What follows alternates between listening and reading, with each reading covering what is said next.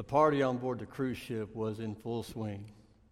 The captain, the crew, and many of the people on board were just singing the praises of this very nervous looking gentleman at the head table. The reason why was the day before, a young lady had fallen overboard, and he immediately plunged into the shark infested waters, grabbed her, and they were saved. When it came time for this gentleman to speak, he stood up, he looked at everyone around the table, and said, I really just have a question. Who pushed me? Not much of a hero.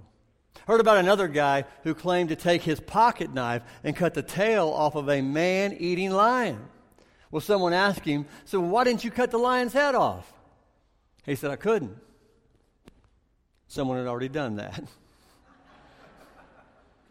Not much of a hero. You know, I believe many in this room have seen the movie Saving Private Ryan. Would that be pretty true? It is a story of true heroes who fought in one of the most devastating wars in all of human history, World War II. A worldwide carnage in which 55 million human beings lost their lives. The movie opens with an old gentleman walking along a military cemetery in Normandy, France, and he scans the thousands of white crosses until he finds the one he's looking for. And on that cross it says Captain James H. Miller. And his mind immediately goes back to the invasion of Normandy. Captain Miller was a school teacher before the war. But the Army made him a citizen soldier and put him in charge of a group of Second Marines. And they were one of the first groups to charge up Omaha Beach on D Day. It was a horrific battle filled with blood and murder and chaos and death. Well, finally, once the beachhead was secured, Private Captain Miller and, and a few other men were given another hazardous assignment. They were told to go out into the middle of the war and find a young Army private named James Francis Ryan. Private Ryan was the youngest son of a widowed Iowa farm woman and the last surviving son she had. Her oldest three sons had already been killed in battle. Well, the army surmised that this sweet lady had laid a costly enough sacrifice on the altar of freedom, and the army was determined to save her last surviving son.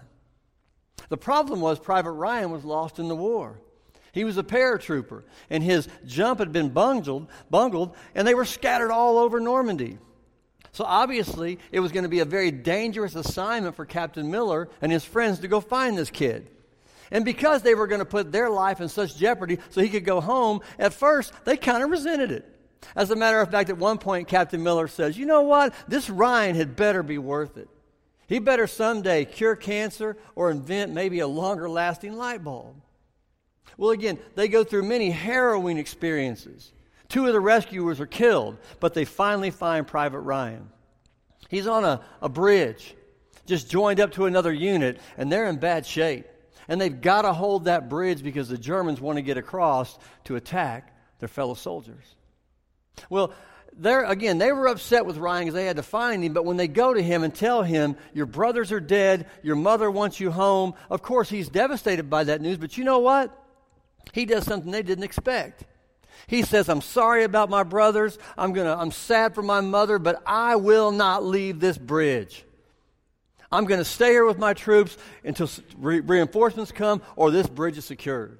Well, immediately, as you could guess, that made the, uh, the rescuers endeared towards him because he was doing the same thing they were doing to save him troops, family, brotherhood, country first. So they decide they're going to stay there with him until reinforcements come. But before this can happen, there's a terrible battle on the bridge in which four of the rescuers, including the hero, Captain Miller, perish. Well, finally, reinforcements do come. Private Ryan and the last two guys are saved. But then he walks over to Captain Miller, who's laying on that bridge, mortally wounded. And he gets down, and Captain Miller grabs Private Ryan and he pulls him close. And with his last breath, he says, Earn this, James. earn it. And he dies. Well, the camera kind of really pans in on this young Ryan's face, and then it goes back to the old man at that cross at Normandy decades later. And the old man looks at Captain Miller's gravestone, and with tears and anguish in his heart, he says, I have thought about what you men did for me every single day of my life. I've tried to do good, I've tried to be the best I can be. And then he turns to his wife. His wife standing there, and he begs his wife and says, Tell me I've been a good man. Tell me I've lived a good life. Tell me I've earned the sacrifice that these men gave for me. And friends, I believe that that's really what the, what the movie wants every American to ask ourselves. Are we living our lives in a way that honors the costly sacrifice that has been laid on the altar of our freedom by countless thousands of men like Captain Miller? You know, historian Stephen Ambrose says this. He says, The soldiers of World War II gave their lives for nothing less than civilization. Hitler understood at the beginning America wanted no part of that war. Right? But he also assumed that if America got into it, his crack German troops would crush these weak Americans. But, at, but you know the answer to that question, don't you? Adolf Hitler completely underestimated these American soldiers, airmen, navymen, and Marines. Ambrose says this one of the unique things about war is the way it thrusts the ultimate responsibility onto the very young. In World War, World War II, the American kids accepted it, endured it, and prevailed. They were sons of democracy, and they saved democracy for us. We owe them a debt that we can never repay. If there's anyone in this room who fought in World War II or any war, Please know, I know I speak for the entire congregation when I say thank you for the sacrifice that you paid for our freedom. But you know, like Private Ryan was lost in America's war with Germany, all of humanity, as my brother mentioned a moment ago, is lost with human nature's war with sin. We've all struggled and we've all fallen short of the glory of God. And let me tell you why we've lost. Psalm 92:15 says this, there is no wickedness with God. 1 John chapter 1 verse 5 said in God is light and there's no darkness in him and that's why King David said in Psalms 5:4 the wicked cannot dwell with God. Does anybody in here pray? You know why you do it? Because we blow it. Every single one of us do. So again, none of us are perfect. God is holy, God is righteous, and his righteous nature cannot tolerate wickedness or rebellion in any way, shape, or form. God is holy, and we are not, as Isaiah says. In your hands, they are stained with blood, your fingers with guilt. Your lips have spoken lies, and your tongues mutter wicked things. No one calls for justice, no one pleads his case with integrity. They rely on empty arguments, speak lies, they conceive trouble, and give birth to evil. Again, friends, every single one of us have sinned and fallen short of the glory of God. Again, we are lost in sin because God is holy and we are not.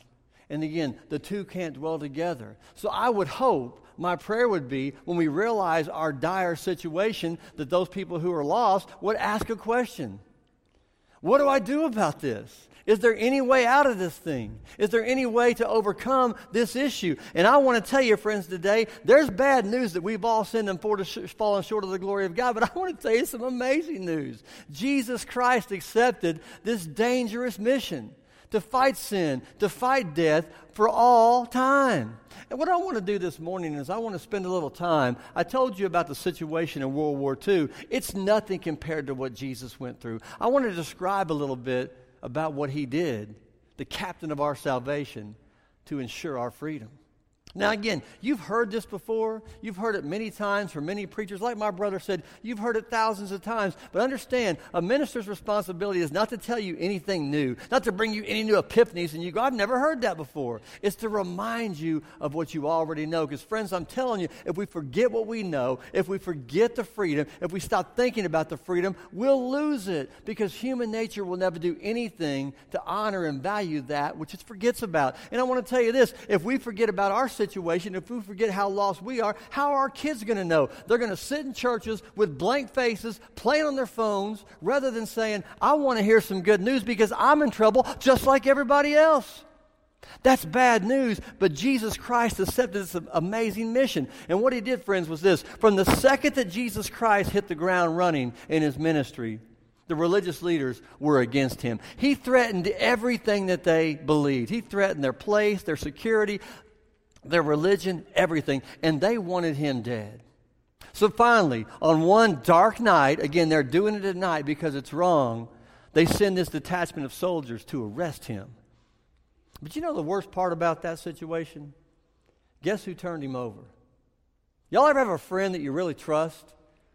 And they just take that knife and stab you in the back and turn it and turn it and pull it and rip you apart? Jesus knows about that because the person who turned him over was one of his best friends, his group of 12, Judas Iscariot, and he did it with the kiss of death. So, very early that morning, they took him before the Jewish leaders, and there was this clandestine mock trial. There was no truth involved in it. People told lies about him, none of their stories matched up.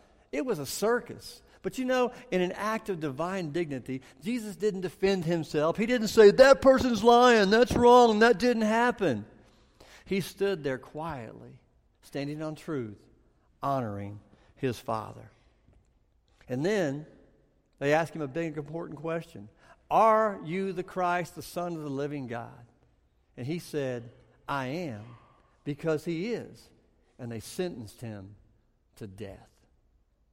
They took him first to be flogged. Now, again, this is one of those things I'm not going to remind you of. I'm not going to give in detail because you've seen it before. But I want to tell you, flogging wasn't some little whip him in the back a couple times like we've seen. They would take leather and they would put little, little razors in it, stick it in glass, take it and slap him in the back, and then rip it down, cut the flesh apart down to the bone.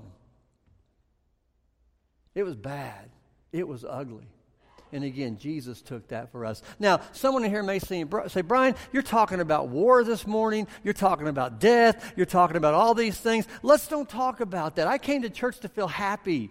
I came to church to get a good feeling. Well, friends, I want to tell you, this is going to give you a good feeling. We got to hear the bad news. We got to understand our place before God before I can get to the good news, which is not just good news, it is great news. And we're going to get to that in a minute, but we got to hear the situation and remember the price paid for our spiritual freedom. So Jesus is flogged, his back is ripped apart, and then he's sent to be crucified. The great Roman orator Cicero said this about crucifixion Crucifixion was the cruelest, most hideous punishment possible. The, men, the condemned men was told to go prepare the cross.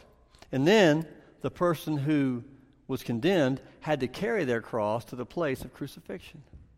And you know what the Romans would do just to add one more dig and to show everybody else not to cross them? They would take the longest way possible with that cross to show everybody in town this is what happens if you cross us. If, ha- if you do it, the same thing will happen to you. Well, the execution team finally got to Golgotha. And at 3 o'clock that afternoon, the mission of Jesus, again, as my brother said today, was finished. And he breathed his last. But my friends, I, I am now at the point in this lesson that everything has been leading up to. I just can't wait to tell you this amazing news. As Jesus hung on that cross, ripped to shreds for us, thank the Lord he did not look down at Christians for all of eternity and say, Earn this, Christians. Earn it. You know why he didn't say that? Because we can't. I don't care how many good deeds we do. I don't care if we give away millions of dollars. I don't care if we help a thousand old ladies across the street. No matter what we do, we can never earn the costly blood sacrifice that Jesus paid for our freedom. Paul says, as a matter of fact, in Galatians chapter 2, verses 1 through 11, what he says is this If we can earn our salvation, if we can merit our salvation, if we can have any part in that, then Christ died for nothing. Oh, that was a farce. His blood doesn't save us. What we do saves us, or we help him get us saved. The Bible says absolutely not. And what I want to do right now, and I want to ask you, if you would please, to stand. And I want to read with you for me the quintessential passage that explains this point. Please stand as we read the Word of God together.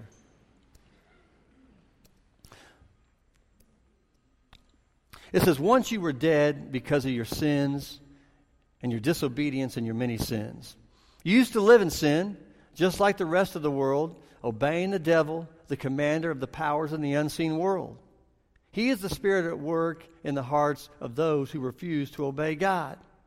All of us used to live that way. Let me ask you, friends, how much is included in all? Does anybody get out of this? All of us used to live that way, Paul says, following the passionate desires and inclinations of our flesh. By nature, we were subject to God's anger, just like everyone else. But God is so rich in mercy, and He loved us so much that even though we were dead because of our sins, He gave us life when He raised Christ Jesus from the dead. It is only by God's grace that you've been saved. For by grace you have been saved through faith. You can't take credit for this, it is a gift from God. Salvation is not a reward for the good things we have done, so no one can boast about it. That's the word of the Lord. Please be seated. You understand, friends, the point of today? We cannot earn our salvation. We cannot earn what Jesus Christ did for us on the cross any more than Private Ryan can earn what Captain Miller and the others did for him. The cost is too high. So, what do we do? Do we live in agony every day and say, Lord, I hope I've done enough. I hope I'm going to be saved someday? I got to tell you, there's so many people I see who are people of faith, who have trusted Jesus Christ, been baptized into Jesus Christ for the remission of their sins. They're trying their best to live by faith. They had the frailties of all humanity, and I'll talk to them about heaven. I'll say, Hey, are you excited about heaven? Do you look forward to heaven someday? Do you understand that Jesus has the most amazing gift for you ever? And here's what they'll say. Man, I hope I get in. I hope I've done enough. I hope that I, I hope that almost like the Lord, hope the Lord's having a good day that day. And I tell him, you haven't done enough. You can't do enough. What you do is you trust in Jesus. You believe in Jesus. You're baptized into him for the remission of your sins. And then of course, as we talked about Ephesians 2:10, the last verse in this passage, you do the good works God prepared for you in advance to do. You don't do them to be saved. You don't do, do them to earn merit. You do them out of grace and goodness for that unrepayable gift that God gave you. It's a good thing. God's commands are not a burden. They're liberating and freeing and joyous. I'll tell you what, one of the things I see people get most burdened by is we get so focused on ourselves. We're busy getting the next thing, enjoying the next thing. And God doesn't have a problem with us having good things, brothers and sisters. He has a good a problem when these good things have us. And our focus is not on things of spirit. Because again, we pay the price. Every day I get to hang out with the most amazing group of people over at Rush Street. Nobody's getting paid. No one's over there saying, hey, I got to check this off and I do this. Maybe I messed up Friday night, but this will make up for Friday night. They know that's stupidity theology. They do it because they love the Father and because God saved them and redeemed them and Jesus gave everything for them. In response to what He did, God, you just hint at something and I'll do it. And it's free and it's liberating and it's good. And so, yeah, they go home to nice houses and enjoy nice cars and go on vacations, but those things don't bring them joy. Their joy is found in their relationship and their passion and their purpose found in Jesus Christ. But, friends, we got to get this point down. We cannot earn our salvation in any way, shape, or form. We're saved by grace through faith in Christ Jesus. And again, once we have that, God just hints at something, and we'll do it in response to what you've done for us. You know, I see churches all the time that get caught up in a lot of stuff. But really, friends, it's not important. Why do you think God gives us an amazing building like this? Why does God open those doors?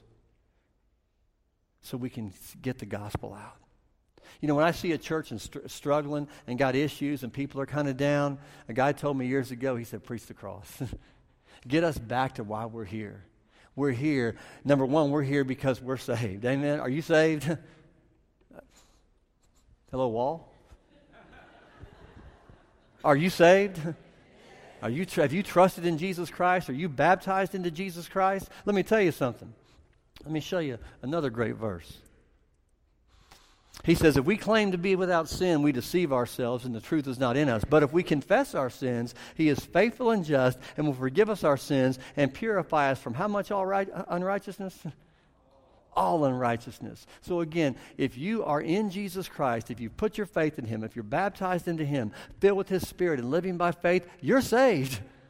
Now, again, live in response to that in freedom and goodness. Don't do things to impress God. You can't impress Him. Do things to love Him and respond in love. And that's where true freedom comes. That's what God wants us to have. So, again, today, I want to stay focused on the gospel. I want to speak the gospel message because that's why we're here. I got to tell you the bad news. I got to tell you that, you know what? If you've never put your faith in Jesus and trusted in Jesus and been baptized into Jesus, hell's your destination. We don't talk about that a lot in church anymore, do we? We're afraid to say that. It's a fact. I'm not trying to scare you. I'm not trying to push you into anything. I love you enough to tell you the truth. But the good news is, the bad news isn't the only thing out there. If you will do what God says, and we, like we talked about, faith, repentance, and baptism, and live by faith, you can know that you're saved. That's why this building's here. That's why we're here. Amen, church? That's our focus. That's our purpose. That's our reason. And when we stay focused on that, good things are going to happen. So today, I'm telling you, friends, the other day, I, I, come, I just came from Valdosta, Georgia, and I thought about this a lot because they have these school buses that take kids around. And my son rode on those buses for four years playing basketball all over the state of Oklahoma, state of Georgia. Well, the other day, there was a bus leaving Lowndes High School. It's going down I 75 just to go to Lowndes Middle School, and a tractor trailer hit the back of that bus and killed a 15 year old girl. She didn't wake up that day and say, Well, today's the last day of my life. I better make sure everything's okay. Friends, we never know when today's tomorrow's going to come. There is an urgency with obeying the gospel. Again, this isn't hellfire or brimstone. This isn't trying to scare you. It's just fact. God wants you to be saved. He wants no one to perish, but everyone come, to come to repentance. But you have to make a decision. I want you to know that today is the day of salvation, and it's a great, amazing thing. Don't think you can merit it or earn it. Don't think now that you're a Christian, I got to start doing all these good things and check in and do this and do that. You don't have to do anything. Just love Jesus with all your heart, soul, mind, and strength, and the rest of it will take care of itself. You're going to want to get into the Word. You're going to want to change. You're going to want to do good works, and you're going to glorify God. So please, if you have never trusted in Jesus as your Savior, don't leave this room without the security of knowing that you've obeyed the gospel You'll live in the gospel, and you can know no matter what happens, you'll be free. Please know that.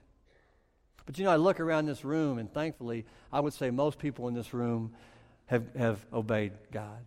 They've been baptized into Christ. But Satan gets a hold of, of all of us, doesn't he? I guarantee you, there's somebody in this room who's really, really in a mess right now. Sin's got a hold of you. Now, we're good at hiding it you know, we put the suit on and look good and go to church or whatever. I heard a story one time.